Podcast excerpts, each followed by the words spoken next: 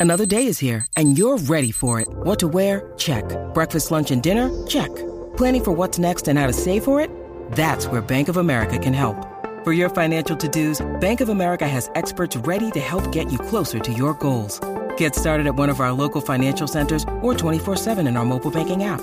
Find a location near you at bankofamerica.com slash talk to us. What would you like the power to do? Mobile banking requires downloading the app and is only available for select devices. Message and data rates may apply. Bank of America and a member FDIC. Fearscape Media Network. Exploring the unknown. One podcast at a time. Hello, Blanket Huggers. Stefan here. On March 28th, 2021, Josh and I received a message through our website's Submit a Sighting form from someone claiming to be Terry R. Wriste, the man referenced in Hellier and the man interviewed by Allen Greenfield in Secret Cipher of the UFOnauts. From there, we received a number of cryptic emails filled with information on places to search for answers to the larger mystery of the quest and journey Josh and I have been on. So we decided, fake or not, we should take it seriously, as much of the information given panned out and definitely opened our eyes to many new things. So we enlisted the help of Astral Stew co host Santosh and Fearscape guest and Greenfield's publisher Olav Phillips. Together, the four of us have been digging deeper and deeper into not only the true identity of our source of paranormal gold, whether he is the Terry Wriste or not, but also into the mystery of the information given us. It has led us to some amazing doors into such things as the secret space program, Hollow Earth, Dero and Tero, caves, underground bases, government cover ups and conspiracies, and so much more. So, if you would like to learn more about these emails, Terry's advice on where to look for more high strangeness, and our conversations and discoveries thus far, please become a monthly subscriber to our Patreon called Wristwatch at fearscapepodcast.com slash support or patreon.com slash fearscapepod. There you can get access to the emails themselves, the WhatsApp conversation about it all with Josh, myself, Santosh, and Olav, and even any new clues that we have found. You can even join the investigation and add anything you have found to help us dive deeper into the mystery. You will also get access to other Fearscape related things, such as extended interviews with guests not aired on the show, early access to Estes sessions with us and friends, and so much more. Wristwatch is a Patreon exclusive for our most dedicated fans. Join today and discover why the truth is now.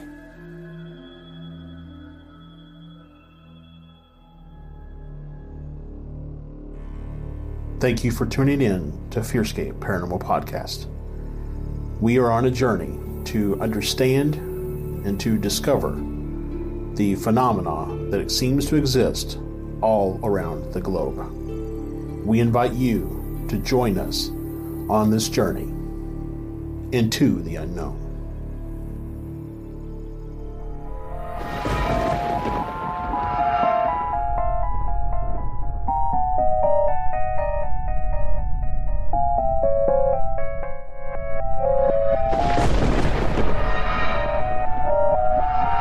Welcome back, ladies and gentlemen, to another exciting episode of Fearscape Paranormal Podcast here on the Fearscape Media Network. I am your host, Stefan Gearhart, and I am joined, as always, by my prudent and judicious co host, Mr. Josh Rutledge. How are you, sir? Why, thank you very much, sir. I feel so. Hoity toity. Oh, oh, oh, Oh, Miffy excuse me. Joshua yeah, Miffy and I are going to go yachting this weekend. Miffy, not even Muffy. Ugh, I just, I don't know. Miffy. Ugh. There. Well, there's a character too, Muffy, from one of my favorite horror movies called April Fool's Day, and it is not Miffy though. It's Muffy. Both Well- both names are gross. Miffy is a call to um, One Crazy Summer. I wouldn't know that movie at all. wouldn't know that movie at all. Even I- though I, I, I- I, did give you back the the same VHS no, that I lost 25 years ago. I have I have now owned three copies of that movie. I have owned three copies. Um, two I bought for myself. One you bought for me off of eBay. you don't know. I got I had I had that saved in a trunk. Whatever. Anyways, we got a really speaking of uh traveling through time um to go get things, uh we got a great episode. Uh we're gonna be talking about a very, very, very cool topic that um, I stumbled upon a while back called the Montauk Project. It is uh, loosely related to the Philadelphia experiment, uh, Project Rainbow, a number of different really cool things. Uh, that is a uh, potential fake thing. We don't know um, because there's, you know, no uh, real information from the government on it yet. But there are a number of people that claim to have been a part of this uh, this project. So uh, just keep your pants on, folks. It's gonna be a good one. so let me tell you. Um, but yeah, before we get into that, of course, we got to get to our segmentes, which is French for segments. Um, and the very, very first segment, of course, is the psychic word of the week.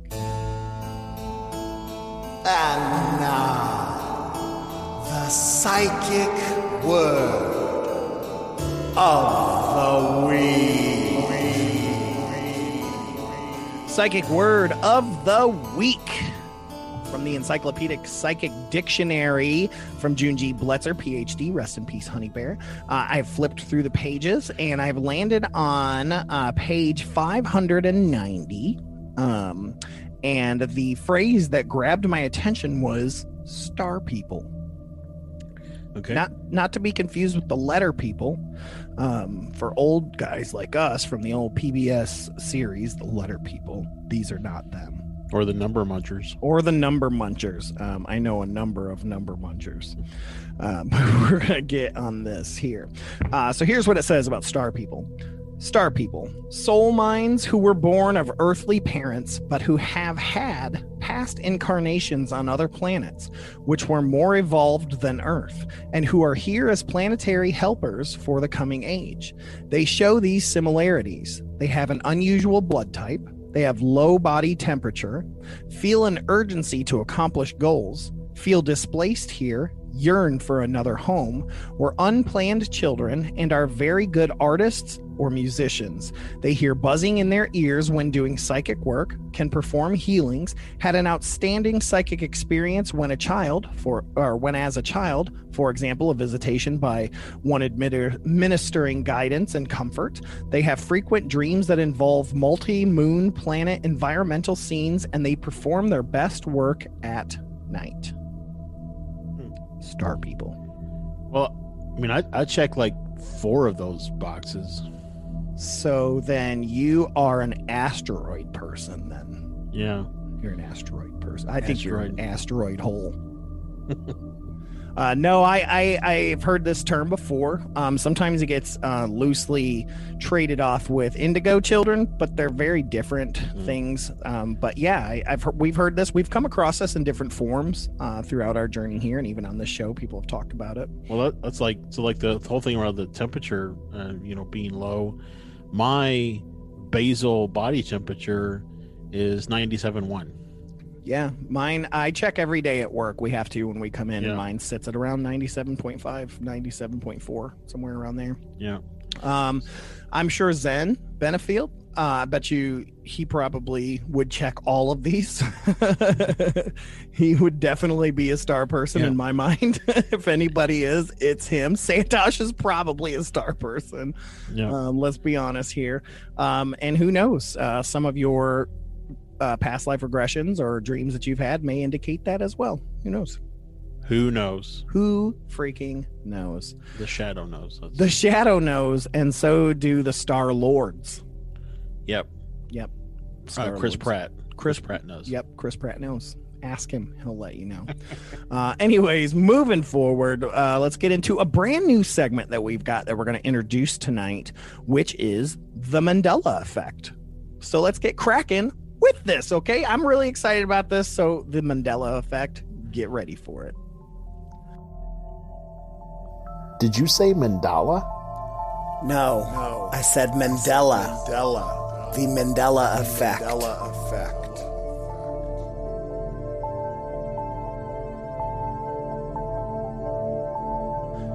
All right, so we've got the Mandela effect. Okay, um, so there are a number of different Mandela effects out there. For those of you that don't know what the Mandela effect is, um, real quick, the Mandela effect is a phenomenon that makes us question even the most mundane memories from the past.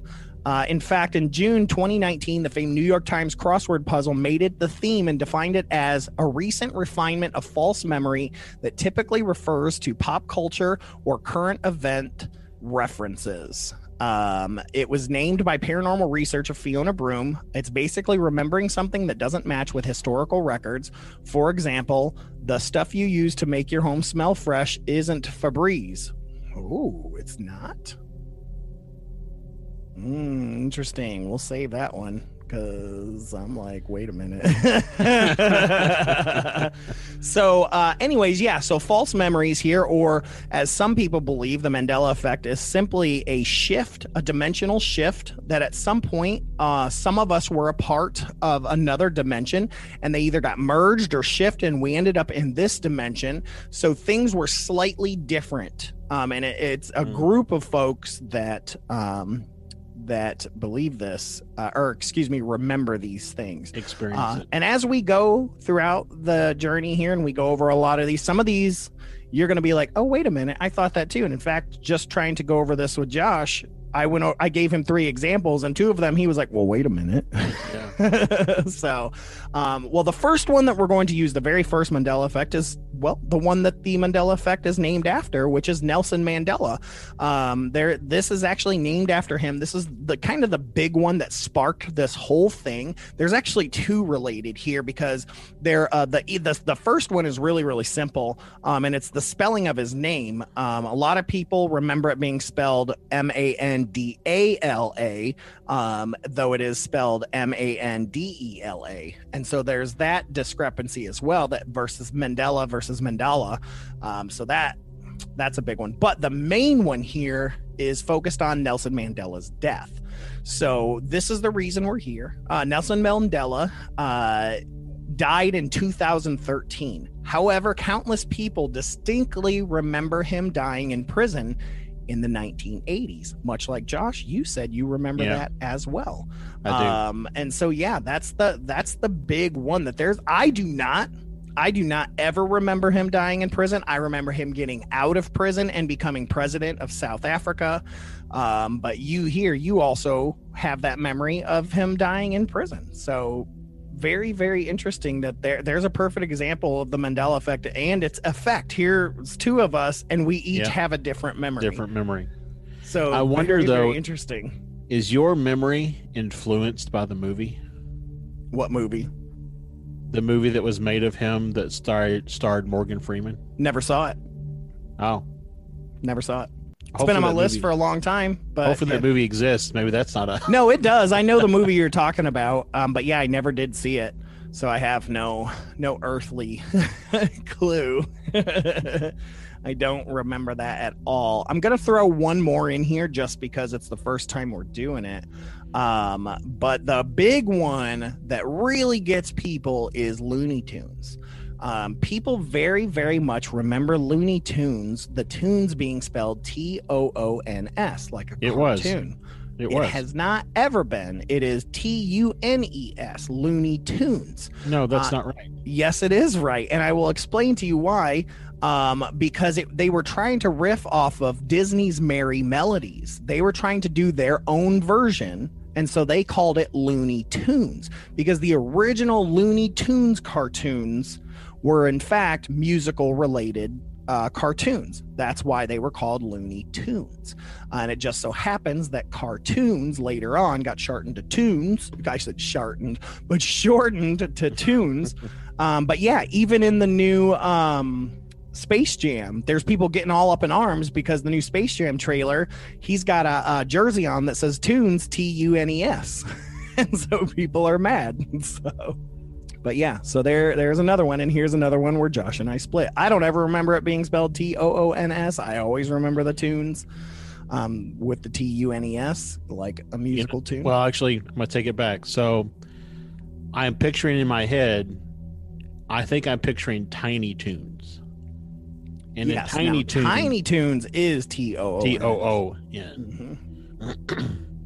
But yeah, so maybe that's what it is. Because I don't ever really. I mean, I watched Looney Tunes and Syndicate, right? Most Yeah, most probably of us most did. of our generation did. Mm-hmm. Um, so yeah, that's, that's probably I'm probably remembering it as Tiny Toons. I tell you what, I wonder if that's where this one comes from. Instead of kind of being a mismemory or a dimensional shift, if if just people really, especially our generation, grew up watching Tiny Toons, so we assumed, boom, that's how it was too. Yeah, Very, very interesting. Well, that's Well, our first. that one. Yeah, so there's the there's the Mandela effect, Josh. So uh, you guys can look forward to more of that down the road. Um, I have a list of tons of them that we can go over every year. More and more come out. People are finding there's a whole there's a massive subreddit that's amazing that will blow your freaking mind. Is that uh now is that T O N S tons or T O N N E S? It's T U N N S. Oh, okay. Okay. This is a third Mandela effect right there. It's like we both had a dimensional shift. I took a dimensional shift last night after dinner. Did you know you just said dimensional? Did, did I though, or did you just shift over and that's your memory of it? Oh, Check you're the shift. tape. Check the tape. Oh, you're shifting me, man. You're shifting me. you piece of shift. All right. Oh, I just um, shift my pants. Oh man, I'm sorry, listeners. This is what you're. this is this is not your fault. This is not your fault. Um, all right, let's get moving on to our final segment before we get into the Montauk project, which is creepy ketchup. It's back. Creepy ketchup. Creepy ketchup. Creepy ketchup. Creepy ketchup. Y'all, it's creepy. All right, creepy ketchup. We got some creepy ketchup. You do. I've got some minuscule things, so I'll go first to get mine out of the way. Um, still, you know, not craziness uh, like what happens when we're together, um, but I've definitely had a few uh, little encounters. Uh, so, um, of course, the ghost cats just keep on keeping on uh, here at my house and at work. Um, it keeps happening. I mean, today I saw a ghost cat like three times go underneath my desk. Man, I'm telling you, it's getting to me. It's getting to me. These cats. I guess I should start bringing some ghost treats. Yeah, you just just take out your hand and rattle it, and then Yeah, like the yep. Just let them. That's all they want is a couple treats. They just want some. Uh, what are those pounce treats? That's all they want. Is some ghost pounce. Friskies. Friskies. Yeah, there you go. Um, but the other thing is, is I think I mentioned this a few weeks ago that while um, at my pool, my sister and I saw our first daytime UAP, Mhm. um, way up high above the clouds again. Blah blah blah. Same thing. Literally saw the same thing this past weekend while I was laying in the same spot. I'm looking out at the sky above the clouds again. Here's this white thing, this white little dot moving all around like it's moving forward and kind of looked like it was going up to me. I don't know. Maybe it was the cloud moving. I- don't know. But then it just blinked out. It was gone again. It was almost like the same thing that I saw with my sister Hmm. Trisha. Did you make note of the time and date? Hell no, I was in the pool, man. I didn't have any pen on me or or anything. Don't you have a watch that's waterproof? Yeah, but uh, I didn't have it on because I left it upstairs because I have two bands. I have one band that isn't waterproof and one that is, and I didn't feel like switching it to the waterproof one, so I didn't wear it. So it only appears to you whenever you can't make note of the time and date. Pretty much. Pretty much, yeah. I mean, I could lick my finger, test the wind, and look at the sun and hope for the best, but, uh, you know, I don't know. I don't know what testing the wind has to do with the time. Time time shifts dimensionally, dimensionally. Yeah. I don't know. But yeah, that's my creepy catch up. Just tons of ghost cats. Um, and uh, another daytime UAP sighting. What do, what do you got, Josh? Yeah, so um, I have a, have had a, a few things. Yeah, so I've had a, I've had a couple things. Um, the so my brother came out uh, this this past weekend, and uh, we did a little uh, backyard fire pit action. Um, which, by the way, if you're ever uh, in my backyard before I move, um, I rearranged my stones so it makes it more like a fire pit Hmm.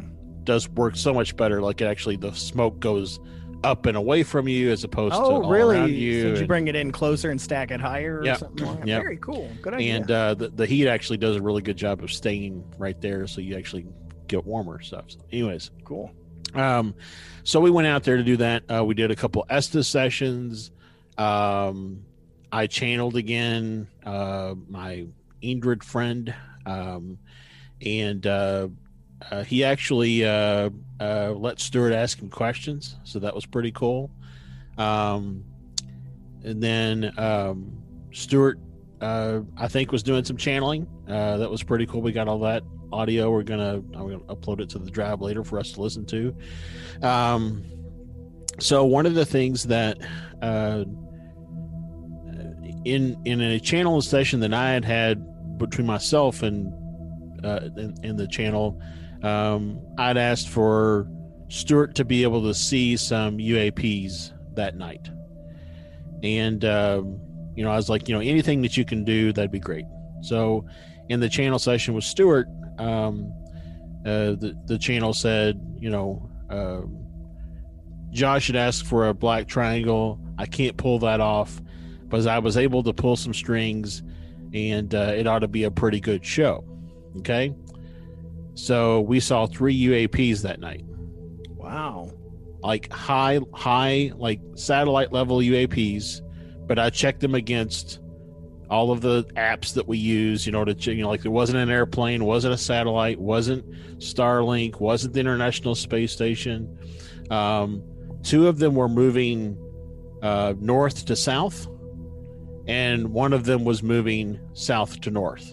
Mm, the one that was cool. moving south to north, um, like when it got almost directly above us, it blinked out. Mm, maybe they were playing monkey in the middle.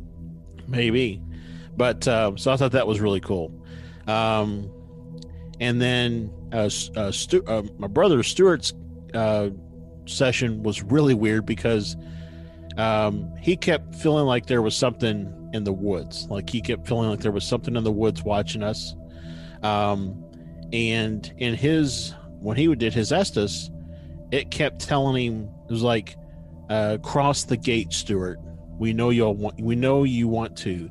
You'll never know such power like you will if you cross the gate. Don't So- tease Stewart with power. that's that's all that man needs.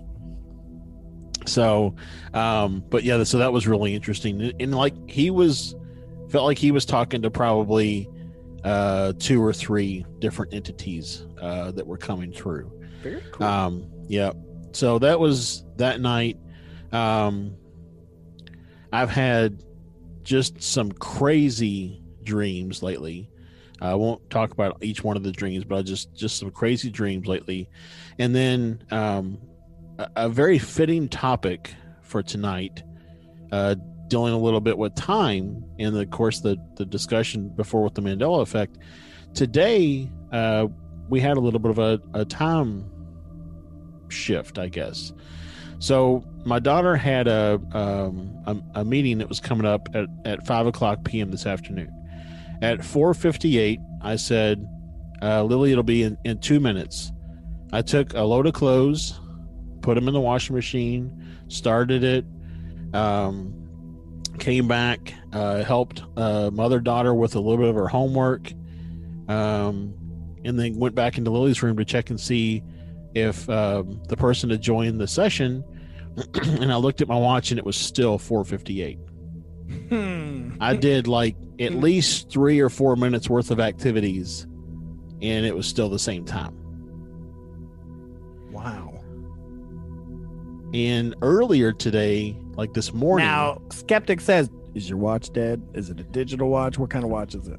well, it is a digital watch, and it's and it's uh it's it synchronizes with my phone, so um my phone synchronizes with the network. hmm Okay, that's know all I needed. Now, I mean, it is AT and T, but you know, but still, no, but if the battery was dead, it just wouldn't show anything. yeah, right. Um, and uh, and I and like I sit there and, I, and like I watched it to make sure that it ticked over to the next minute, and it did. so it's just, yeah, somehow three or four minutes worth of time went into one minute. And then earlier today, um, I have two cats. I have an orange cat and a gray cat. And the orange cat is, uh, let's say, about double the size of the gray cat. So, in the kitchen, my daughter was eating breakfast this morning. The orange cat was looking at her, and the gray cat was looking away from her. She um, looked down to take a bite of whatever she was eating, and looked back up. The gray cat was looking at her, and the orange cat was facing away from her. Don't mess with And- cats; they're And magic. just like it, just like a, a a a blink of you know flicker of of time there, they switch positions. So Uh, it's funny you say flicker because uh, my sister and I's best friend growing up, Nikki, her family used to call farts flickers. Well, always I, can see how so that's weird. relevant. I I, I, can see how that's relevant. I You know. used to find that so weird. So weird. Um, I uh, something that is actually relevant is it's interesting because I don't know if you recall, but in our chat with Santosh on Monday, he asked if anyone else felt like time was messing up. Um, he had mentioned that uh, time felt like it was messing up. He said that random exhaustion just kept hitting him. Um, all of a sudden, you know, time would have passed fast or slow or different things like that. Mhm. So it's interesting that you had some uh, issues with it as well. Um, I've been having massive issues sleeping. Um, I've been one of those dudes that I used to swear by my internal alarm clock. If I told myself I needed to be up at six, I could wake up without an alarm clock. I mean, Yep. Forever I've been able to do that. Over the past week, week and a half, I've had to set three alarm clocks two on my phone, one on an actual alarm clock, and I still keep either A, they're not turning on, or I'm turning them off. Um, because I keep waking up like with five minutes before I gotta leave, and I'm like, oh God, like it's been happening for like a week and a half now, and that's not like me, and it's so strange. And I'm trying to go to bed early. I mean, everything. So is that is that why you smell like Febreze at work?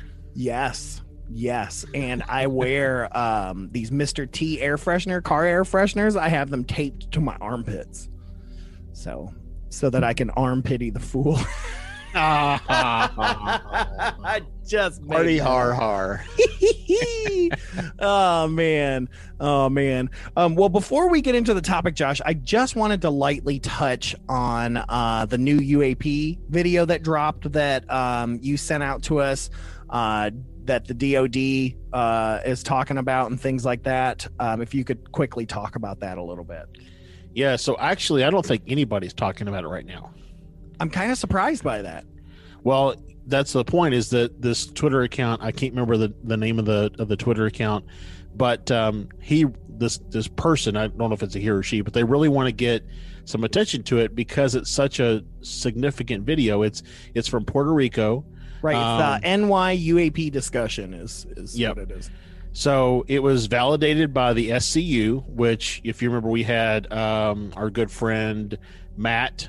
Right, uh, because I remember um, a Puerto Rico video that he sent us ages ago, Yep. and for at first when I was watching this, I was like, "Is this the same video, just like extended?" But no, it's Yeah. different. It's a completely different yeah. video. So if you have not seen it, uh, it's pretty significant. They uh, so they were out doing uh, basically a, a a drug run, like you know, sighting just to make sure you know was anything out there that was uh, looking, you know, running drugs or whatever. And they come across this fast moving object that moves basically across the city, uh, moves down, goes into the water, comes back out of the water, splits in two, and then the second piece goes into the water and stays. The third piece goes a little bit farther, and it goes into the water and it disappears. Mm-hmm. I mean, it, it's some It's amazing crazy. footage, and nobody, like nobody who's. I saw, uh, I saw three te- three tweets today from uh, one from Mellon, um, one from uh, Tom DeLonge, and then one from our uh, our good buddy uh, Jeremy McGowan Mm-hmm. and all of them were talking about the letter from the investigative committee or whatever to the Mhm. DOD about their expenditure on UAP investigations. Nobody is talking about this Puerto Rico video. Yep, I'm kind of surprised by it too, man. It. I guess they, uh, you know, those guys, they probably don't want to talk about it until it's verified. I guess. But I mean, but- SCU verified it. to verify it from their own point of view. Yeah, yeah. But I mean, yeah, That's that's you know I, I'm going to be honest though that, that that right there strikes a nerve with me me too. quite a bit that they constantly refer to um, credible sources, credible witnesses, like Mhm. an airline pilot, uh, uh, a military pilot, anybody in the military really. Some, you know, they're credible sources, and they say it's because they're they have training to identify and rule out things. But I mean, I just what makes me not a credible person? Is it because I don't I've never been in the military that makes me not credible? Yeah. I mean, I just my my my little brother flies planes and uh, I feel like I would be able to spot something and identify it way better than he would. well, I mean, I you know, when we talk about the stuff that we've seen in my backyard, I'm always quick to you know, we look at the apps, we look to rule things out. We, you know, I know how far off the horizon something was, about how far in the sky it was. Like, I mean, I can say all that information, all that jargon that the certified or qualified, you know, witnesses can say. I just, yeah. it, it bothers me that it took pilots coming forward before anybody took it seriously. Yep. Bothers me too. And then we're getting to the point where Lue and Mellon and those guys feel like that they're the only people that can officially verify anything at this point. That if it's not verified by them, it's not legit. Right. Yeah. And that's that's that's crusty, dude. I'm gonna use my sister's term. That's real crusty. like, come on, man. Like, you're not the end all be all because you had a, you know. Well, that's what I mean. Like, you know, I, would I love to talk to some of those guys? Absolutely. But something that I realized the other day, or I mean, I not really realized the other day, but but something that just kind of um, like pulled at my shirt tail a little bit was this has been going on for years, hundreds of years, thousands of years. We are not pioneers in this field. They are not pioneers in this field. Gray Barker, uh, Ray Palmer, Allen Greenfield, Mhm. um, they, you know, John Keel, they were the pioneers, if you will, of for for really what brought it into the mainstream. these these other, these new guys are just kind of riding on the coattails, but still claiming everything they're seeing is like net new. You know, I know. Uh, yeah, I'm I'm with you.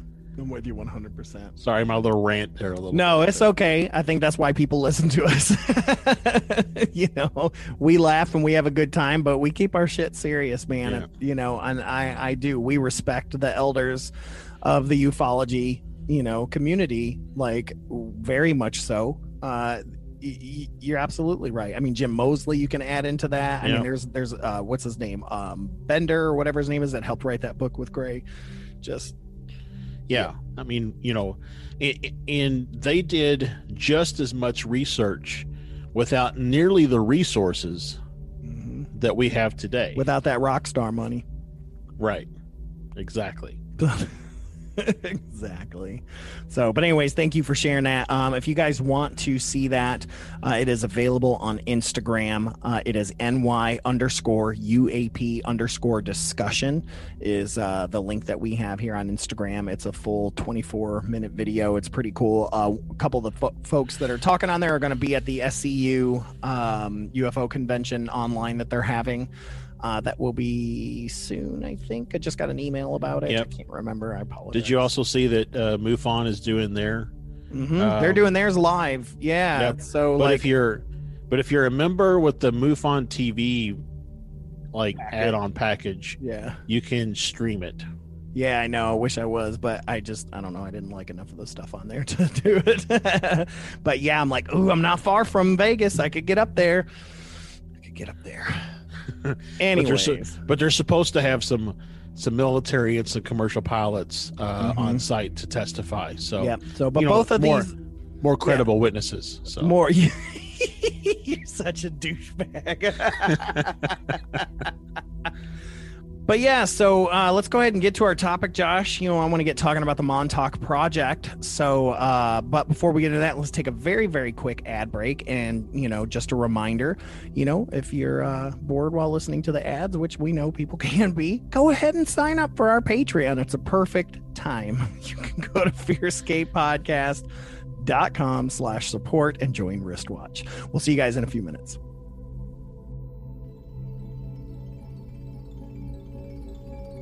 Good evening, dear friends. I am your headmister, Stefan Gearhart. And I am your co mister, the man with no name, Lance Wayne. And we are the Misters of the Dark. Join us as we discuss everything from horror books, films, and even pretty princesses. Join us every other Tuesday in our dilapidated mansion. You never know what's going to happen next. Only on the Fearscape Media Network. That's a good laugh. Hey, blanket huggers, Stefan here from Fearscape Paranormal Podcast, and do we have a scary good deal for you right now? If you head over to fearscapepodcast.com forward slash gamefly, you can get a 30 day free trial Gamefly subscription on us. Now, if you're not familiar with Gamefly, it's a game and movie rental service where you can play the hottest video games for systems like the Nintendo Switch, Xbox One, or even the PS4. You can get up to two games or movies out at a time, and you can do that an unlimited amount of times a month. Josh and I love to play our game systems, and I am really enjoying the Final Fantasy VII Remake right now. And if you're like me, games are too expensive to buy and beat in the same weekend. Well, with Gamefly, you can get it and keep a game as long as you need. Then you just send it back and get the next game on your list. So head on over to fearscapepodcast.com forward slash gamefly today and give it a try.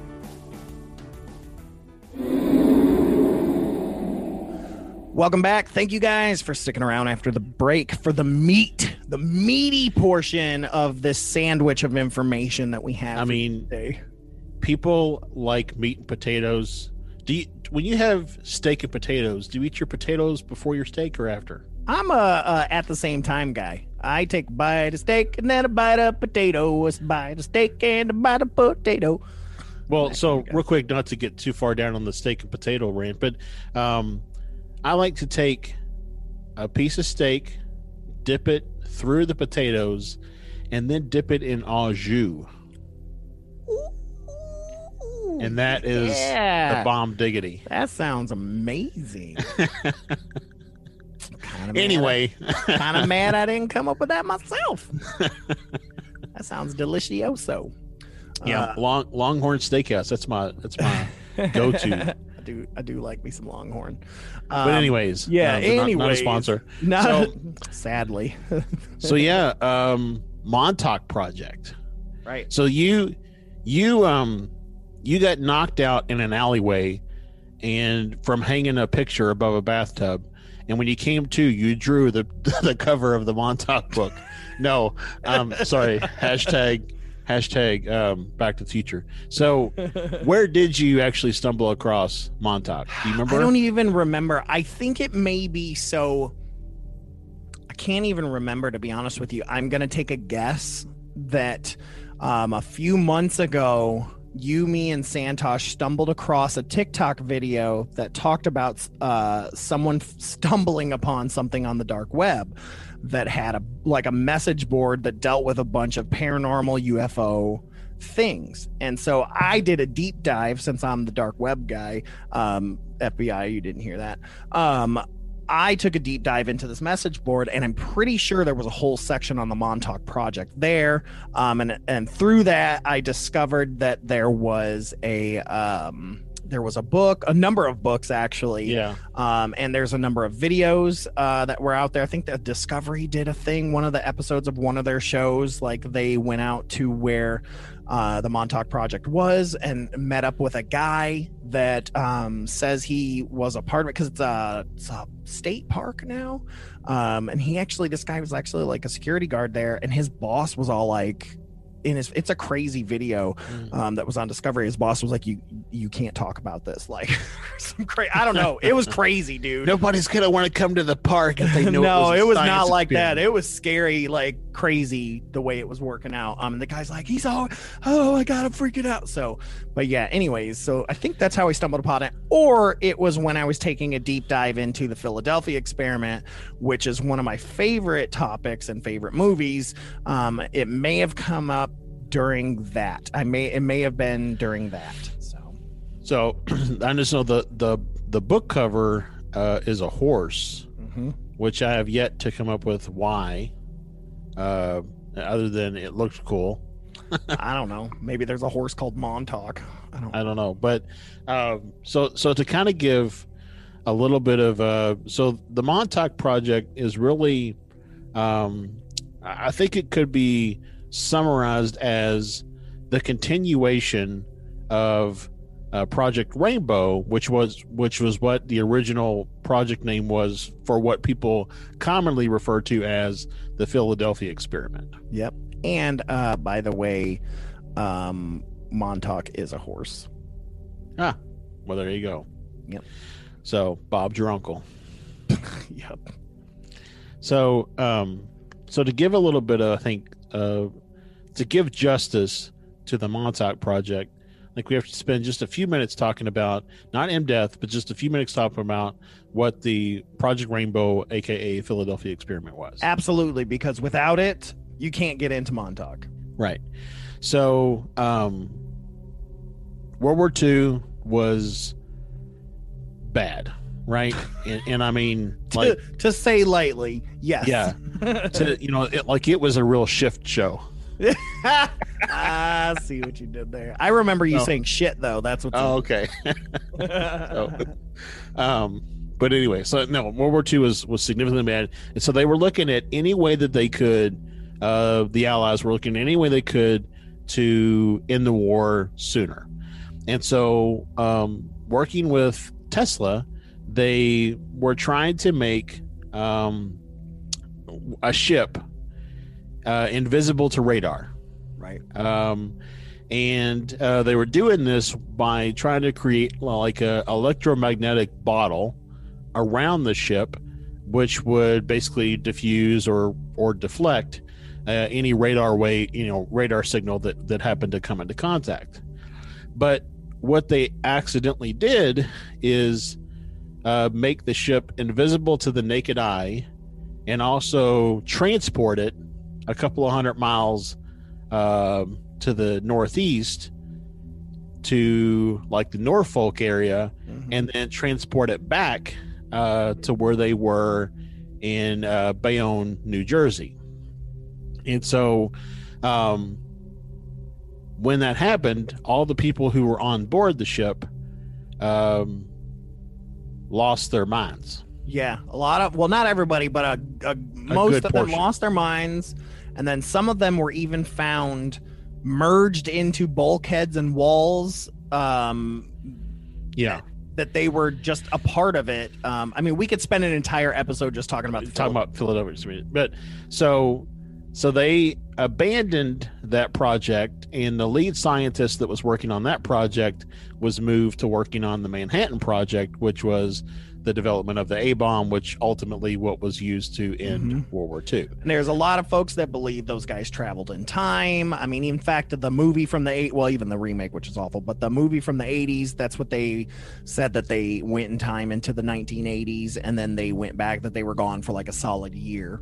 Um, Yeah. things like that. So So, um, so ba- basically, so they they abandoned the project, um, or so they thought, or so people so thought, they thought exactly on the books. uh, on the they books. abandoned the project. Which, come on, we've seen this quite a bit in a lot of these projects where they say that they were abandoned, then we find like uh, you know we find out years later they kept going. You know, I mean, it, it's kind of like if somebody's operating a business and they're and they're getting sued, um, and then they like sell all their stuff to a family member, and then that family member starts up a business doing the same kind of thing, just has a different name. just has a different name, Yeah. but you know it's totally legal. You're not wrong. You're not wrong. Um, you're not wrong. And I don't know if you said this or not, but the the ship was the USS Eldridge. Eldridge, yep. yeah, which is uh, which I think they turned into scrap. They didn't end up like turning it into like a museum or anything.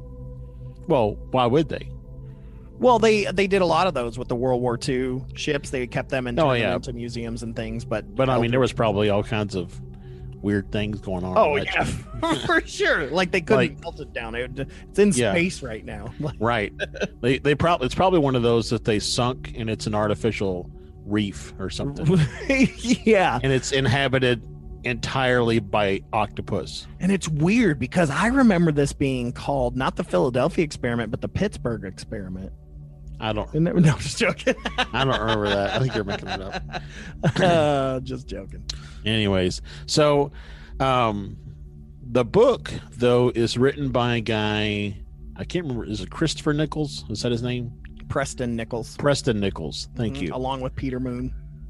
Which um Preston Nichols almost sounds like a fictitious name.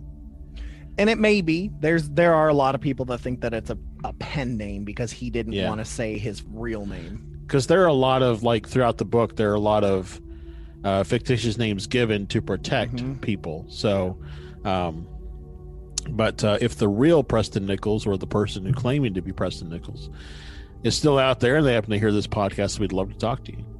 We can uh transmodify your voice or whatever the transmogrify whatever. Real preston nichols please stand up please stand up no because he's dead probably not i don't know I mean, he would have been in his like probably 20s or 30s at the time that the book takes place was in the 70s and 80s. So He's probably still out yeah there he's kicking. still out there I, i'm gonna do a little double check while you're talking okay. Um so anyways, the um Montauk project. So he gone he died in 2018 Just- Oh, okay. Well, no chance of having him on the show. Um he's out there with June G. Blitzer. So, um, the so he came into play and he, and he was um, kind of he, he had somehow got a grant, which is totally awesome. But he got a grant to do psychic research in an effort to debunk it. right which is amazing Well, it's amazing that he got a grant to do psychic research Well, because no, this is the 70s and 80s, dude. I mean, like, look, you had MK Ultra going on. You had all kinds Yeah. of stuff. So, but he got a grant to do it to try to debunk it. In the process of trying to debunk it, he ended up finding um, a certain uh, wave, kind of like a radio wave, that psychic energy flows on, Mhm. which uh, I'm really disappointed. A, in two things. One, in the book, it never tells me what the frequency of the wave is because I really would like to know that. And B, now that he's dead, I can't ask him what the frequency Um, of the wave is. Actually, it does, Josh. Uh, in the back of the book is Oh, yeah, uh, there's that. there's, there's that- annotations back there, Yeah. and he he he has a whole like four pages about how to build one. That's right. I remember now that he talks about there's like throughout the book he calls out all the stuff that's in the appendice. So Mhm. yep, so, uh, that's Yep. what I meant, and not not annotation, but appendix. Yeah, so in the Yep. appendix they do he he gives you everything. so so that's like my next science project. Um, but That would be awesome. um, so he's working with all these psychics. Um, he uh, uh, one of his psychic friends starts um, having um, noticing that like during a certain time of the day, his psychic abilities shut off hmm for like two hours, and he can't figure out why. So this uh, uh, Nichols guy rigs up some sort of a triangulation machine on top of his car, and he drives around until he finds the source of the signal that is shutting him down, and it's coming from an old radar station at this old Air Force base on Montauk Point. So he inquires to try to figure out, you know, who's operating there, and basically, it's got tight security, like the military is operating there, but there's no actual like on the books record that Yeah, the military is operating there. It's done. Like there's nothing there. There's dilapidated buildings, big ge- there, but there, the radar, big radar satellite thing, still sitting up there. This is on Long Island. It's at the very east end of Long Island, right on So, the tail there. and I mean, this is like in the, I think when he finds it, it's like in the late seventies, I think, or something like that. So, um, then like one day, he rolls up there and it's all abandoned. There's just like paper strewn everywhere. There's, you know the gates wide open. Um, it's just everybody is ghost town. Mhm. so he he goes and he realizes that there's a lot of like high voltage equipment there that he would love to get his hands on. Right, because he's also like an amateur ham radio, Radio guy. guy, yeah. Like, so he loves all that shit. So he's always like hitting. He's basically like the uh, American pickers of the 1970s. Right, Like right. he would stop at But- all these people's farms and shit. but he's only he's only interested in radio equipment, Right. high voltage equipment. Right. So, but um, so he basically inquires about getting a hold of some of that stuff. They say, sure, here's this handwritten note that you know if the police ask you something, you know it might get you okay. So he goes out there with a buddy. They pick over some stuff. While he's there, he runs into a guy that's living on the base who says he remembers him, that he was his boss when he worked at the base Yep. Even calls him out by name, everything. tells him where he used to work. So again, this is this Preston Nichols guy's like, I don't remember this place at all, but yet supposedly he was a boss there. Mhm. So the guy that he's got helping him pull all this equipment out is a psychic guy, and he's like, Hey, do a psychic reading on me right now. So the psychic guy does a psychic reading on him right this minute, and he starts telling him all this stuff about when he was there and when he worked there and all this kind of stuff. And a lot of it is correlating with what this other guy had said. So it's starting to feel like you know, he basically lived another life where he worked on this base, but he doesn't remember any of it. Um, so then, uh, fast forward a little bit, he uh, uh, starts to recall or uh, go through the time when he did work on the base, and also he was working for this other company, which he gave a fictitious name for. I think it was like BLJ or something like that. But um, and he he realizes that he was basically at one point in time working both locations but somehow he was getting uh, blanked out for the time he was working on the base and the time that he was working on the base he was actually like a director of the program Yeah, he wasn't no just dude. He Yeah. was a main dude. And so one day he's like he's there and um, he he had like a, a, a realization that maybe he worked in this one section. So he decided to tempt fate. So he goes over to the security guard and he hands him his old badge for the section he was in. The security guard just hands him a new badge for the section that he thought he was supposed to be in. Like, yeah, you're supposed to be here. He goes in, he finds his office with his freaking name on a desk plate. He sits down, rifles through the papers, and then like a couple of days later he tries to go back and do it again finds the office has been cleared out security asks him what he's doing there uh, this guy pulls him off to the side and says if you say anything about what you thought you saw you'll never see the light of day so um yeah and then you know he digs a little bit more He- something about um he's installing some sort of an antenna called a Delta T antenna, and I have not had a chance to really research into what that is. But um, something to do with a Delta T uh, antenna has something to do with being able to pick up radio waves from time or something like that. So the more he's working on it, and the more exposure he has to the stuff that's flowing into the antenna, it basically starts to bridge the gap, and he now merges his two timelines together.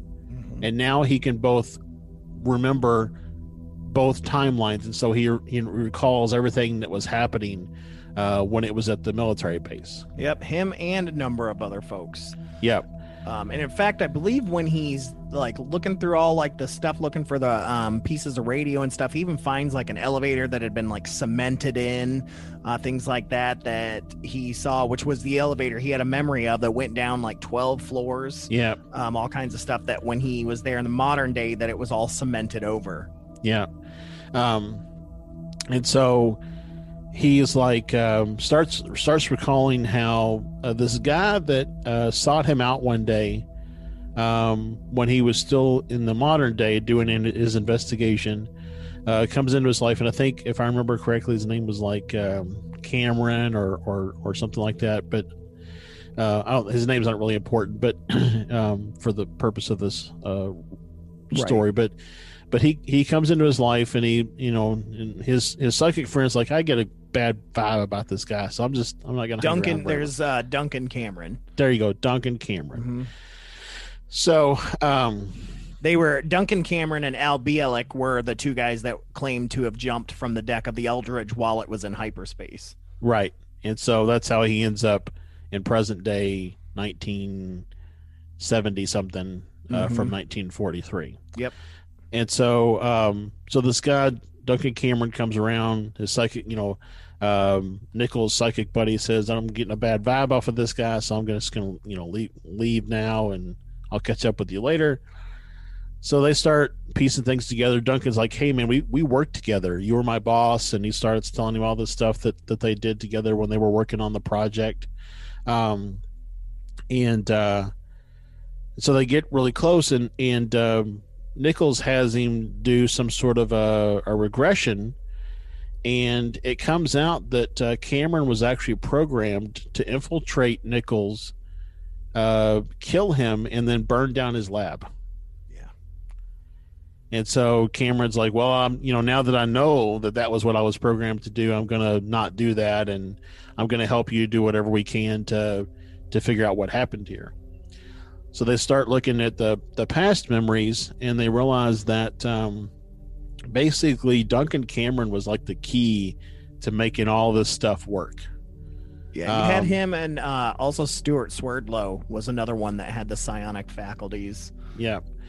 So um, they basically they they built all of their machinery around Around. around these these two guys who had these faculties to be able to do what they needed to do. Um, and so one of the things that they uncovered in their kind of investigations is, and I and I found this really interesting when I was reading through it, um, is there's a wavelength that somewhere between 420 and 450 hertz, where um, if you uh, run that wavelength, you can actually um, uh, reprogram or program, if you will, uh, people to do things. Like you could, they found that they could uh, program animals to behave a certain way, like run off of a run off of a preservation into town, or jump through windows. They they could program people to commit crimes, go on a crime spree. They could, right. And supposedly they did that to a lot of homeless folks yeah, uh, in the neighboring area um, of Long Island and things like that. A lot of homeless folks got messed with. And there's a lot of homeless people that apparently were in shelters throughout the years that had memories of all of this. so I, I was looking into it uh, as a side, and I noticed that um, 432 hertz is apparently the tone. There's a lot of binaural beats out there with 432 hertz, um, and that's the tone that is aligned to the root chakra or chakra, whichever is the right pronunciation. According Um, to Santosh, it's chakra. So, um, but that's aligned to the to the root chakra, and also if you uh, listen to meditation that uses a 432 hertz, that's supposed to really open up your uh, your mind and be able to um, get to areas of your mind that you can't normally get to. Is that also the God tone? Is that the same? No, the God tone is like 31.57. Oh, okay. like. I, I didn't know if they were one and the same. So, my bad. I was wrong. Oh, that's okay. Well, but uh, there's actually a really big argument out there um, uh, when I was looking this up. So all of our music is pre- predominantly um, tuned to 440 hertz, and there's a big um, controversy apparently between 440 and 432. And people say that if you actually tune your music to 432, you will make more of a connection to people because that's the tone that is the universal tone that actually gets to the core of you know the person inside the person so to speak and so music that's actually tuned to 432 hertz has a more uh, impactful um, to to the listener, and they're more apt to continue to listen to it and and buy everything that comes out and so on and so forth. So if we do another uh, dome chance, we're going to make sure it's at 432 hertz. So Done. I'll let you do the producing on that one. so um but uh, so yeah so i thought that was interesting that you know he calls out the range of when they were you know somewhere between 420 and 450 and then there's all this stuff around 432 being kind of the universal uh frequency. So um so anyway so they're messing with people and and um and then they get to the point where they build this machine. And they this i I thought this was really cool too they have this chair yeah, the Montauk chair. the montauk chair yeah. is placed in the middle of these uh, three coils that are placed in like a, a triangle around the montauk chair and um, when duncan uh, is sitting in the montauk chair it amplifies his ability and so it kind of reminds me um, of the uh, what's the thing from x-men that that uh, what's his- yeah. The uh um oh my god, I can't think of the name of it. Not Mobius. Um No, what's it called? The uh, magnification chamber. I don't know. I'm just totally drawing a blank on what it's called right now. I know me too. Um, that- Cerebro. Cerebro. Yeah. That's what it is. Yeah. So, um, I thought But yeah, so that's- that's what it kind of reminds me of, is that kind of amplification. So, they find out that while they're using this uh, chair and they're and they can do different frequencies, that they can actually get um, Duncan to um, like per- bring things into physical shape. Like if they get him to focus his mind on an apple, it will bring an apple into into existence. Mm. If they get his get him to focus his mind on a building, a building will spontaneously exist uh, on the base. Um, and then as soon as they turn the machine off, whatever it was disappears. Except and this, Junior. huh? You gonna talk about Junior? Go ahead. So Junior is one of the things uh, that kind of brought the Montauk program to an abrupt halt because Cameron created some sort of Bigfoot monster that was brought into form and proceeded to wreck the base. Was one of the things, and this is where cryptids get involved Yeah. into this because there are people in Montauk that still say that they see Junior running around on in the state park because Montauk is now uh, a state park there. Mhm. That many people believe that uh, quote unquote Junior never disappeared. That Junior stuck around, and is still like messing with stuff uh, in the park. Well, so I'm going to bring this a little bit in the modern day and harken back a little bit to when we had uh, John E. L. Tenney on the show Mhm. talking about the internet being a psychic um, network.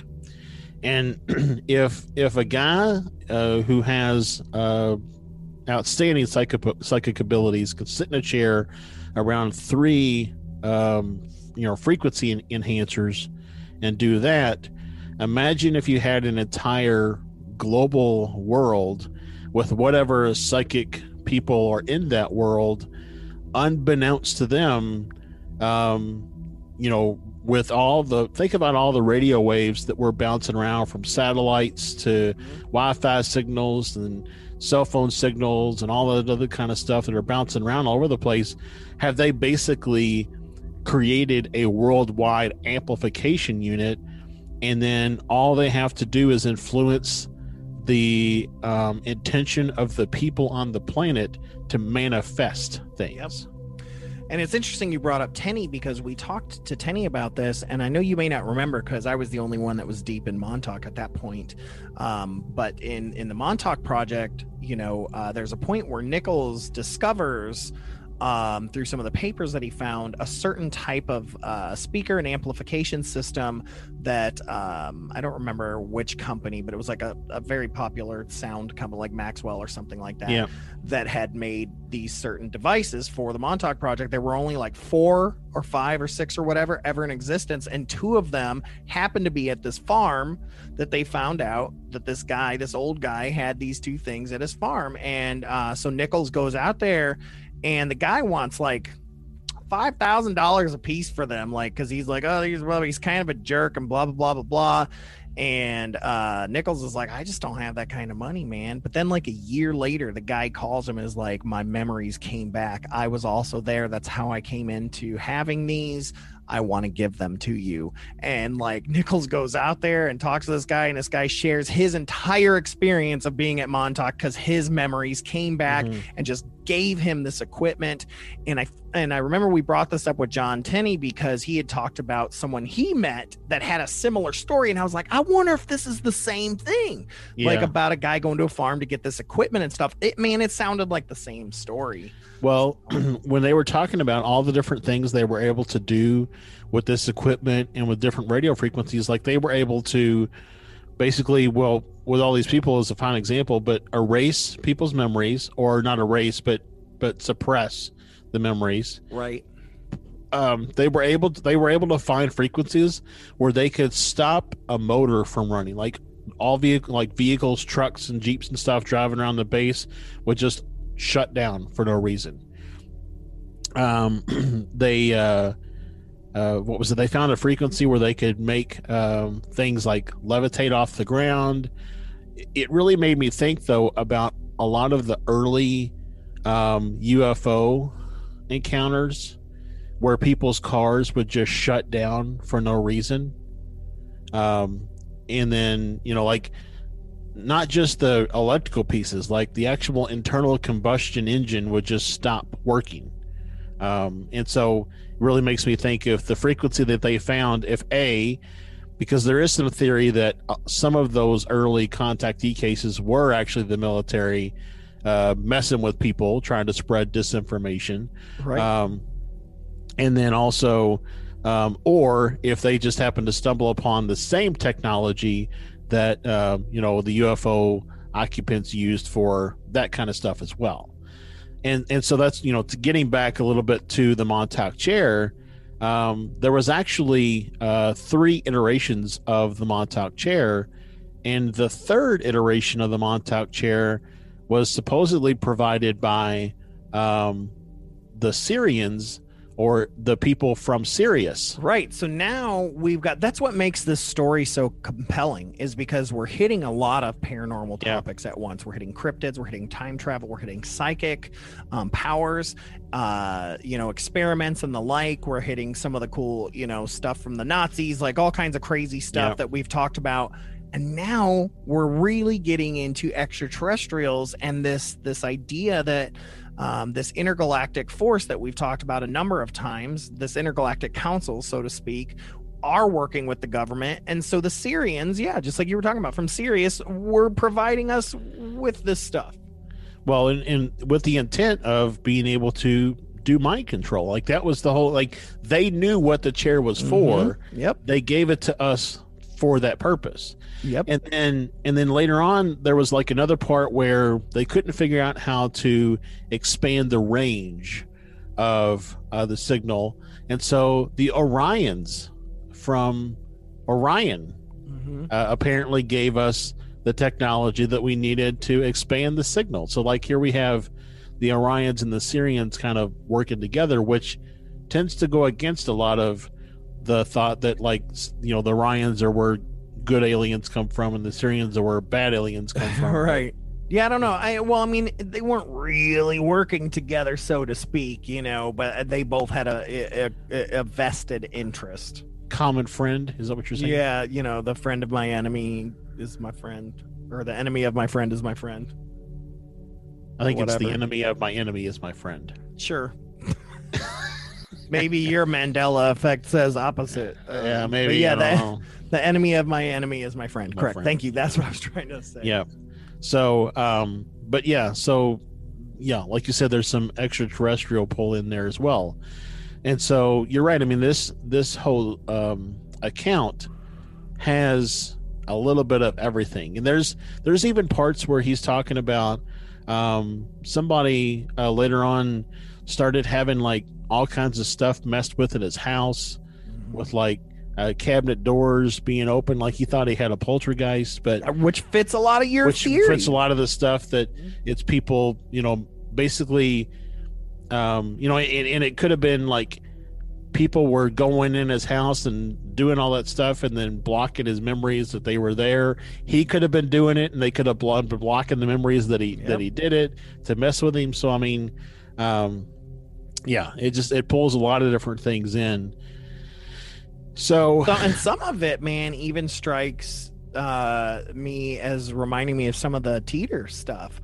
You know, some of the um, things he talked about, like how the machine was built and things like that. You know, there are blueprints and stuff out there supposedly of these machines as well, and some Yeah. of them are similar to John Teeter's uh information you know just Yeah. seems like teeters is more in the future right it's like so here's Right. what it evolved to Right.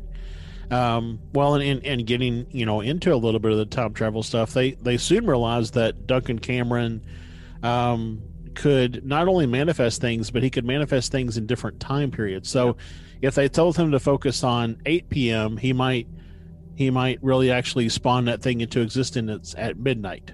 Yeah Um, so if it was 8 p.m. now, they might you know spawn it into existence at midnight, or if it was uh, midnight, he might spawn it into existence at at 6 a.m. the next day. Um, so then they started realizing that hey, um, this guy can not only do all this stuff in present time, but he can do all this stuff into the future and then potentially into the past as well. And so, um, in admittedly, I've not gotten into the part of the book that goes into the detail of all the time travel shenanigans that that went on. So, Stefan, um, do you have anything that you can um, add to the story or the conversation as it relates to all that? Because all I know is that at the end of the day, they opened up a huge vortex, and Yeah, I mean, they opened up a huge vortex. Uh, you know, crazy stuff happened. I mean, they they were able to go into the future. They were able to go into the past. Um, it even gets further into some of the other books. They talk about getting time locked. Um, there's even like a theory in the uh, I don't know if it's the next book or the book after where they talk about um, they didn't like that Cameron was not liking what was happening because they were wanting him to go back and to change things. Um, in fact, changing things such as like the outcomes of the civil war or different things like that that he was able to go back. Um, and so they time locked him apparently supposedly in this vortex. So they went back and uh, this is where it gets really sci-fi but they went back and convinced his father who apparently also worked for different government organizations um, went back and had uh, him sire a different son but they put Cameron's soul into that, which is where sometimes you'll hear the term the Cameron boys because there were two of them. Because uh, the one that existed in this timeline, one that existed in a new timeline, but was able to merge over into this timeline. Mm. And so that there were two Cameron boys, both sharing his soul. Well, and what what's really interesting is is very early, early on in the book, um, they somehow did um, uh, a brain scan of Cameron, and um, basically found out that he was brain dead. But because of his uh, psychic ability, um, he was basically able to keep himself going just based off of that psychic uh, energy versus having an actual the brain capacity to keep his body functioning. Yeah. Um, they like went and did like a brain scan and they said, you know, all the areas that you see here that are lit up in blue are basically non-functioning, and all the areas that are red are, are consuming oxygen. And most of his brain was blue. So Yep. Um, and to give you a quick sidebar, and I don't know if, if you were planning on talking about this, but one of the big reasons why the Montauk Project has made a huge comeback in terms of people's existence, because of course he, you know, they wrote these the first book uh, in 1982, you know, in the series of books later on, and uh, I think Peter Moon is still continuing. He Peter Moon helped write the second book and and all the rest. Um, but the the reason is is because Stranger Things, the show Stranger Things, uh, is loosely adapted based off of this story. Their ideas of the psychic experiments and the things like that, the stuff that happened to Eleven in Stranger Things, were some of the th- same things um, that happened to Cameron at the Montauk Project. And so the writers there were fascinated by the Philadelphia experiment, uh, especially Al Bielek um, and uh, you know the the Montauk Project and stuff like that. That they, especially that first season or two like that whole um the the organization where they get 11 from and all that all of that is very much inspired by the montauk project Hmm. so very very interesting stuff so it, it's it's it's a hot it's a hot one right now Well, and it and and it's a it's a fascinating read. Um, I have I have already picked up uh, the next couple books in the series um, that I want to get into, but I mean it's um, yeah mean, because they i mean they talk about it. Like for example like you know we talked about it briefly but one of the very first experiments at the montauk project was the seeing eye. And this was like say you could take a lock of a person's hair or some sort of appropriate object and then duncan would be able to concentrate on that person and actually be able to see as if he was seeing through their eyes hearing through their ears feeling through their body. He could actually see through other people anywhere on the planet. And so that was one of the first things of course the military was really big behind Oh, yeah. imagine being able to get in like say if in the 40s to look through hitler's eyes and see secret documents right and know what things are but where this really starts to correlate with stranger things is when um, after the montauk chair kind of came in um, the children this is where children um, nichols says that there were boys that were abducted and were brought in and experimented on and they were even sent through a portal into unknown space time um, there were some they say was sent back 10 years that would they would find 10 years older when they would find them you know? Um, that there were uh, a number of they they call and these are the ones that show up like in that video like i told you they're called the montauk boys. Um, and the number of men like these these people from the uh, 70s there like all of a sudden are having these memories of being displaced in time being displaced going through this portal going through all these different things um, and they realized that not only were homeless people being abducted but they're finding that a number of uh, children were abducted um, from their homes by Camp Hero scientists, which is the camp uh, there at Montauk Project, because they wanted to break them psychologically so that they could implant subconscious commands.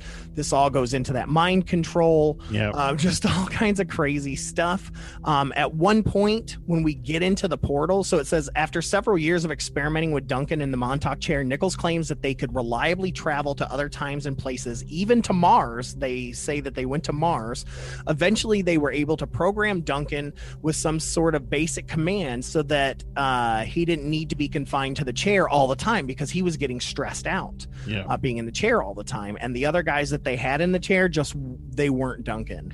Um, well so they would they would have to recalibrate the machine to work with those guys right. and they would also not do it completely and it could result in all kinds of disastrous situations Exactly. And at one point, uh, Nichols' superiors told him to turn on the Montauk chair and just leave it on.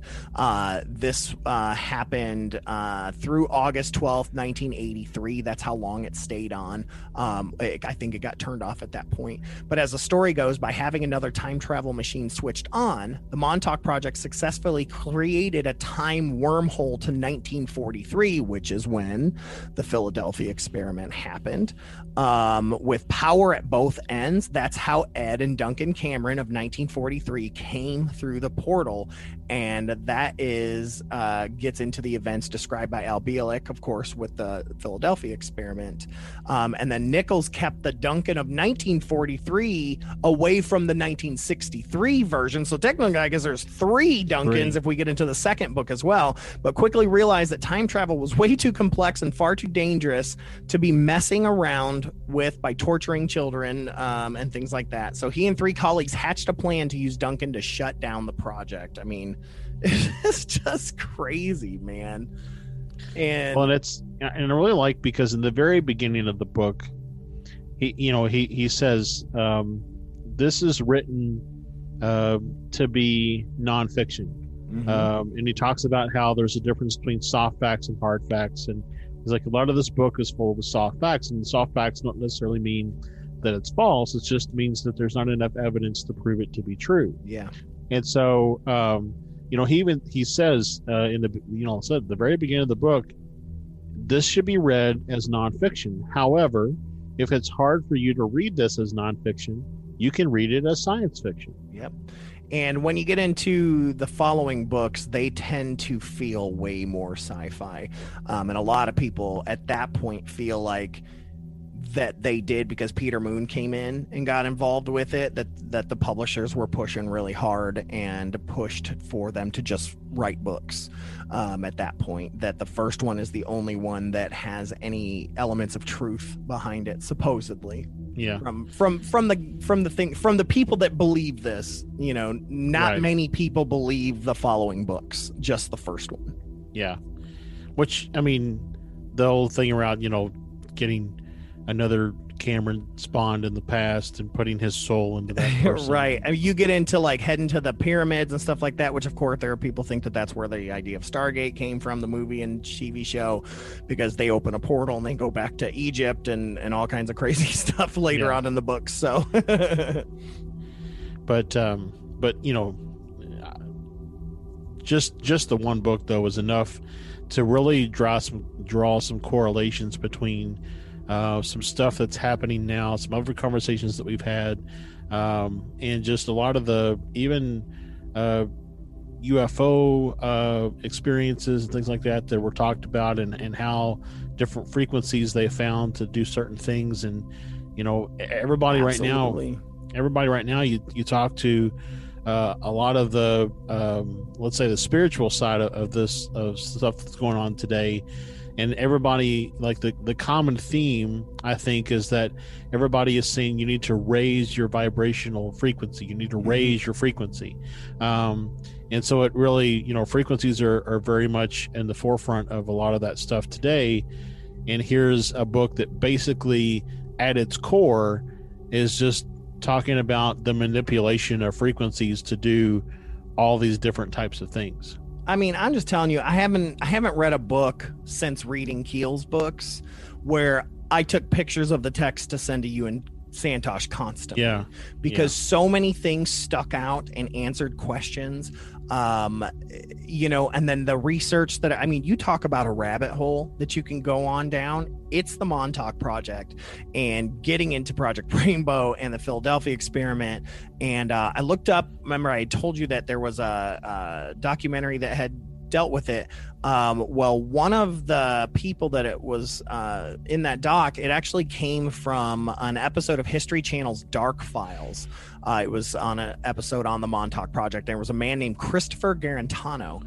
Uh, he grew up on Long Island, spent years convinced that the government was hiding something sinister beneath Camp Hero, um, and he documents his search uh, in 2015's Montauk Chronicles, which is really interesting. That's where I watched a lot of great information on this, as well as that episode of Dark Files. And in that episode of Dark Files is where Christopher meets up with another person. This is the security guard, Mhm. um, where they meet up with that security guard who is also um had some issues there and uh so again it's like this is one of those things it's like before you discount uh, Nichols' story and Garetano's story and Duncan's story as being tinfoil crazy hat conspiracy nuts, remember that there are substantial precedents like validating the existence of secret military experiments. I mean, we've got the Tuskegee study, we've got MK Ultra, um, and just so much other stuff that's been out there that has come.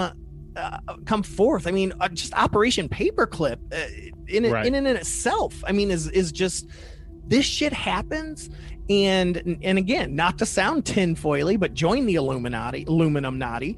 Um, is is what have we not gotten disclosed yet? Right? Right. you know, had it not gone for like this huge, massive push in the Senate and the Congress to to get MK Ultra stuff revealed, they would have never done it. In fact, they Right. fucking set on fire the majority of the files because they didn't want people to know. So it's like maybe you know what if this his information, excuse me, his information on Montauk came out, but no one believed him enough, and they were able to get rid of all the files in time because Yeah. they saw what happened with MK Ultra right? You know, because people are like, well, there's no proof. I'm like, what kind of proof do you need? This goes back to what you were saying about credible witnesses, Yeah. right? What makes a credible witness? Preston Nichols seems pretty credible. Christopher Garetano seems pretty credible. You know, all these different people that are coming forward and have come forward and said that no, this is here. This is what happened to me. What's it going to take? What what is it going to take? I mean, this all boils down to again, what happens even when we get disclosure, right? Right. Well, what's, what's it going to yeah. matter? Well, I mean, you know, and it's something we've talked about before, but I think the the people who believe will continue to believe. The people who are skeptics will continue to be skeptics, and I and I and I and I was called out on using the term kept skeptics, so I won't say skeptics. I'll say the people who refuse the the people who are disbelievers will refuse will continue to be disbelievers because it's Absolutely. because it's okay to be a skeptic. It's okay to ask questions and to probe and try to find the answers to things. There's nothing wrong with being a skeptic. But the people who just blindly disbelieve um, will continue to do so because, frankly, until they're standing in front of an extraterrestrial that's like walks up and shakes their hand, they probably won't believe. Because anything they see on TV, they'll say is fake. Anything they see in a picture they'll say is fake. So even if even if the government was able to produce documentation that all this stuff happened somebody somewhere would just say yeah, well, always. We we just- get we get footage that's blurry, and they say, "Go, oh, well, look at this, got to be fake." Because uh, you know, why didn't you? You got an HD camera, why didn't you get it? Then we get HD footage, and they go, "Oh, well, obviously somebody used CGI and made that." yeah But there, there, there is no videographic like proof Yeah. that's going to be out there for someone who doesn't believe. exactly so that's what i'm saying. I mean the, the people who are non-believers will just continue to be non-believers so, right.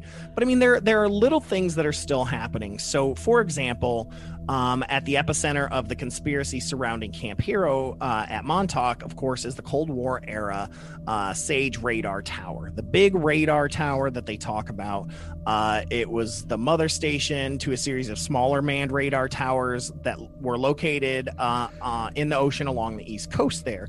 Um, they said that this uh, was said to have afforded the U.S. government an extra 30 minutes of warning time in the event of an incoming Soviet nuclear attack. It was very Cold War. Well, of the 12 such similar towers that were once scattered across the country, Camp Heroes at Montauk is the only one that still remains. Uh, it's, of course, a natural historical site. Uh, and instantly recognizable uh, in Long Island. You can't miss it when you're there. It's 90 foot tall concrete tower, 40 foot wide steel dish are visible for miles. But get this, and there are many reports of this. Although it's no longer active, it doesn't keep the dish from mysteriously changing positions continuously. it's got to be the wind That they say it's too heavy, that the wind does not blow it. It's, Yeah, I it's was- far too I- heavy. But I mean, I I, know was- what you're saying. but yeah, I mean, there are people that have looked into this, it's um, and that yeah, it the- mysteriously changes positions. all the birds land on one side yeah, on and one it- side.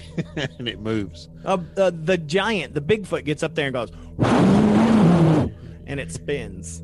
Um, but yeah, so very interesting. Lots of folks think that it's still there. People think, you know, that the Montauk base, the one that went 12 stories down, that Yeah. went all the way under the town of Montauk, there are people that have been caught getting busted trying to get into manhole covers, and many of the manhole covers have been cemented shut in Montauk.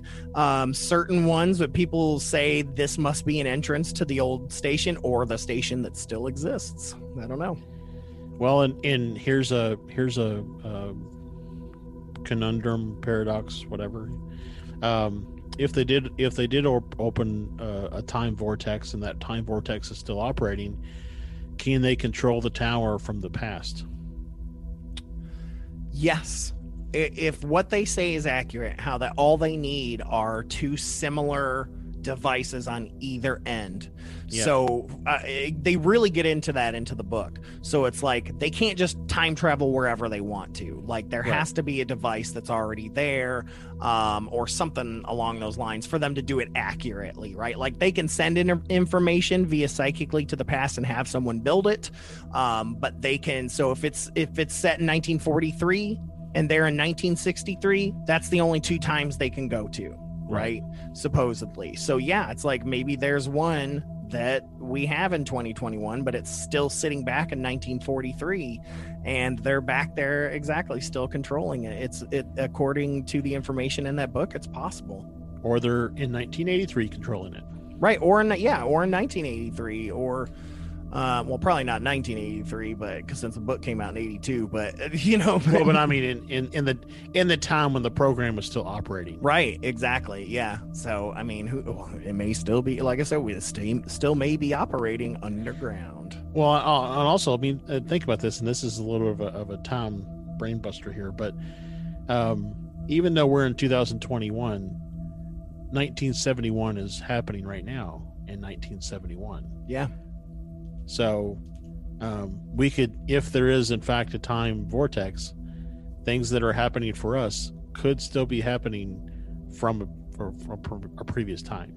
Well, and get this. So we've talked, we talked about in our Arizona High Strangeness episode, Dreamy Draw Dam, right? Which was the Army Corps of Engineer. Well, guess who's in charge of the park at Camp Hero there is the Army Corps of Engineers who have for years been uh, working on it. And they say that they're still trying to ensure the safety of the visitors, making sure that there's no bombs or landmines or bullets or grenades. And it's been 40 years. so, um, again, Army Corps of Engineers. Uh, just saying. I think they- I, I think I see a FOIA in your future. Yep, I'm still waiting to hear back from the FOIA for Dreamy Draw, man. But I don't think I had enough accurate information, so gonna have Well, to. yeah, you have up. to you have to be very specific, like what date and time you're looking for. You know, Yeah, what- it's frustrating. What what where the sun was in the sky. I they- know, I know. It's so up. frustrating because it's like, well, I need that information to have the specific Yeah. information. Let me just let me just open up a vortex, go back in time, and get that detail so I can submit yes, it. for let me get them deets, girl. Um, but yeah, anyway, so the Montauk Project, we highly recommend checking out the book Montauk Project by Preston Nichols. Um, you can read the other ones as well. They're pretty interesting. I'm over halfway through the second one, but it, it definitely feels out of place. It's very first person, it's very Yeah. different. Um, uh, things like that. There's a lot of information online. YouTube, I think that uh, Christopher Garetano, I think you can see his uh, doc that he did uh, on YouTube. I'm very certain it's on YouTube for free. Um, there's just a lot of information there, and uh, we haven't even scratched the surface on it. Well, in in if I could say, um, uh, the movie that would be fitting for 2021 would be a movie for Montauk Project. yeah, I like agree. this first book would make it make an excellent movie. I I've said that too. I've said that too, and you know, I guess Stranger Things is as close as it's gonna get. I guess. Yeah. Until then, I mean, they were more focused on the psychic powers and the the Demogorgon and stuff like that, which was their version of Junior. So. yeah. Anyways, thank you, Josh. Thank you for uh, taking a look at that. Uh, I've been wanting to talk to you about this for quite some time, so I'm, I'm very excited. We finally found some time to dig into this, and Yep. uh, I just got this weird feeling this is going to come up a lot more, um, especially into some of the stuff that me, you, Santosh, and Olav are digging into. Um, you know, we're we're getting into some of that craziness there that's happening over at Wristwatch, of course, which is our Patreon account.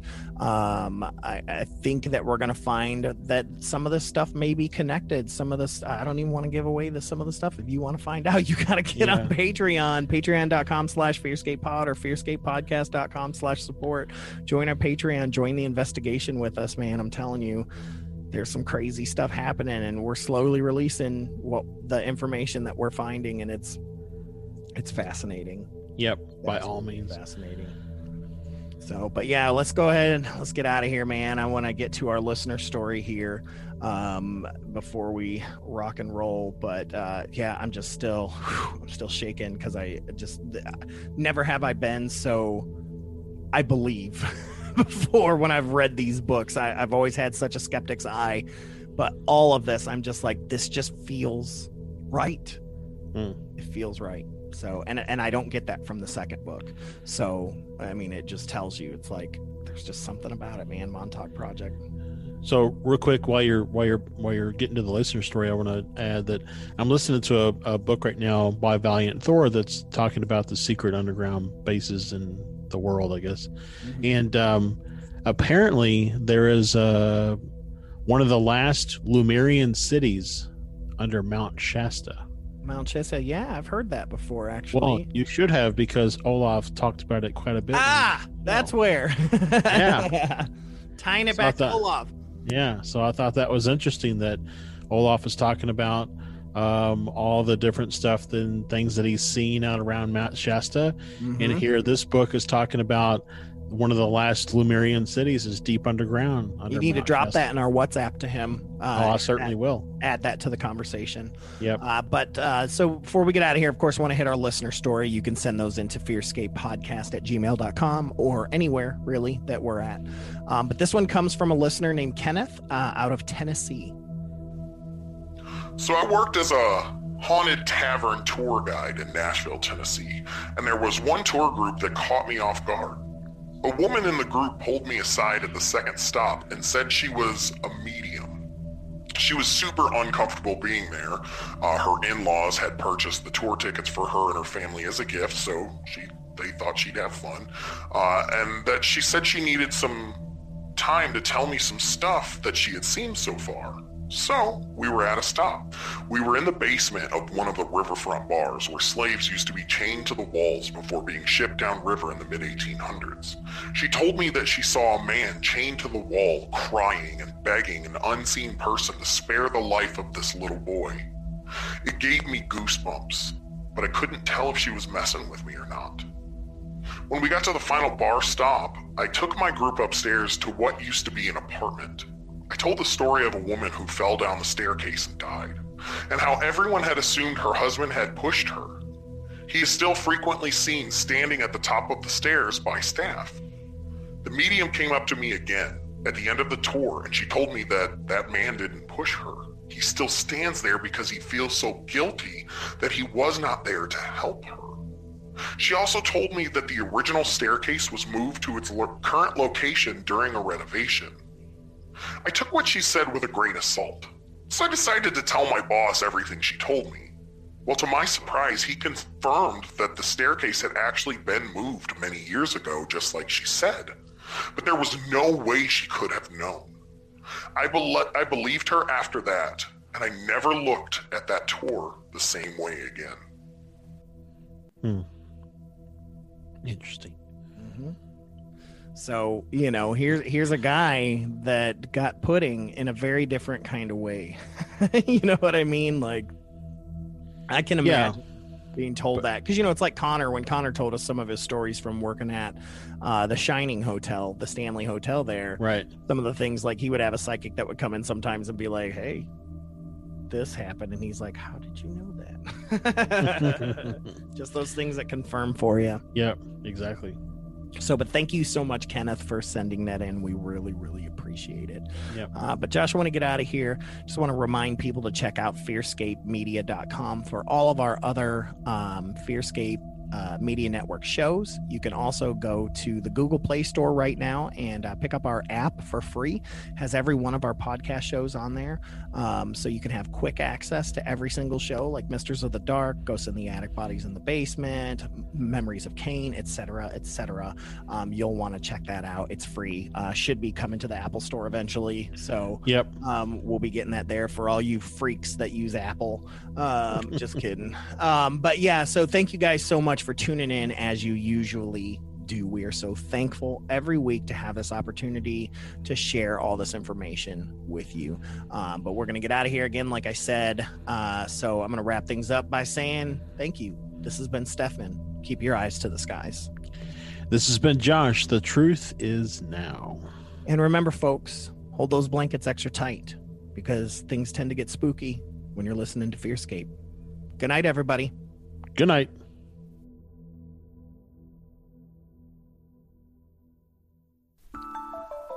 We hope you have enjoyed this guidepost on the road of high strangeness with us. And we thank you, as always, for listening and joining our caravan to the weird and unknown. Please consider supporting us as we continue our journey to find the answers we all seek fearscapepodcast.com forward slash support.